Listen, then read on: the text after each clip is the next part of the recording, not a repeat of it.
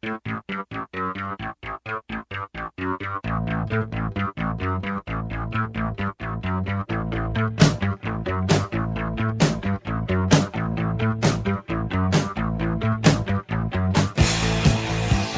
is Sick and Wrong, America's number one source for antisocial commentary, brought to you by the Reach Around Foundation.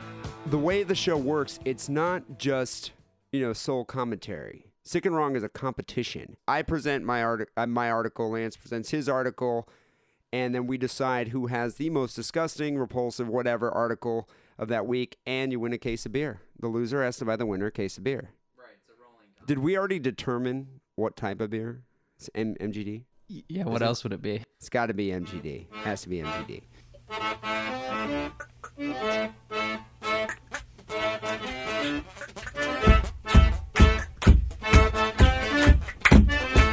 He comes home and uh, he walks into his apartment. The whole place smells like feces. The entire apartment, the entire studio just smells like shit. And he's like a fastidious gay guy, Oh right? my god! Scented Like, candles scented and everything. candles everywhere, and the scented candles were powerless against this feces smell, this odor. So, anyways, he goes to the he goes to the toilet. There's nothing in the toilet. He's like, you know, what's what's going on?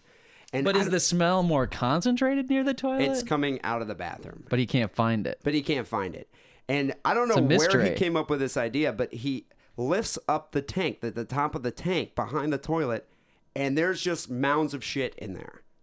So this dude was upper decked. I don't know how many people know the term, but upper decking is like the ultimate revenge.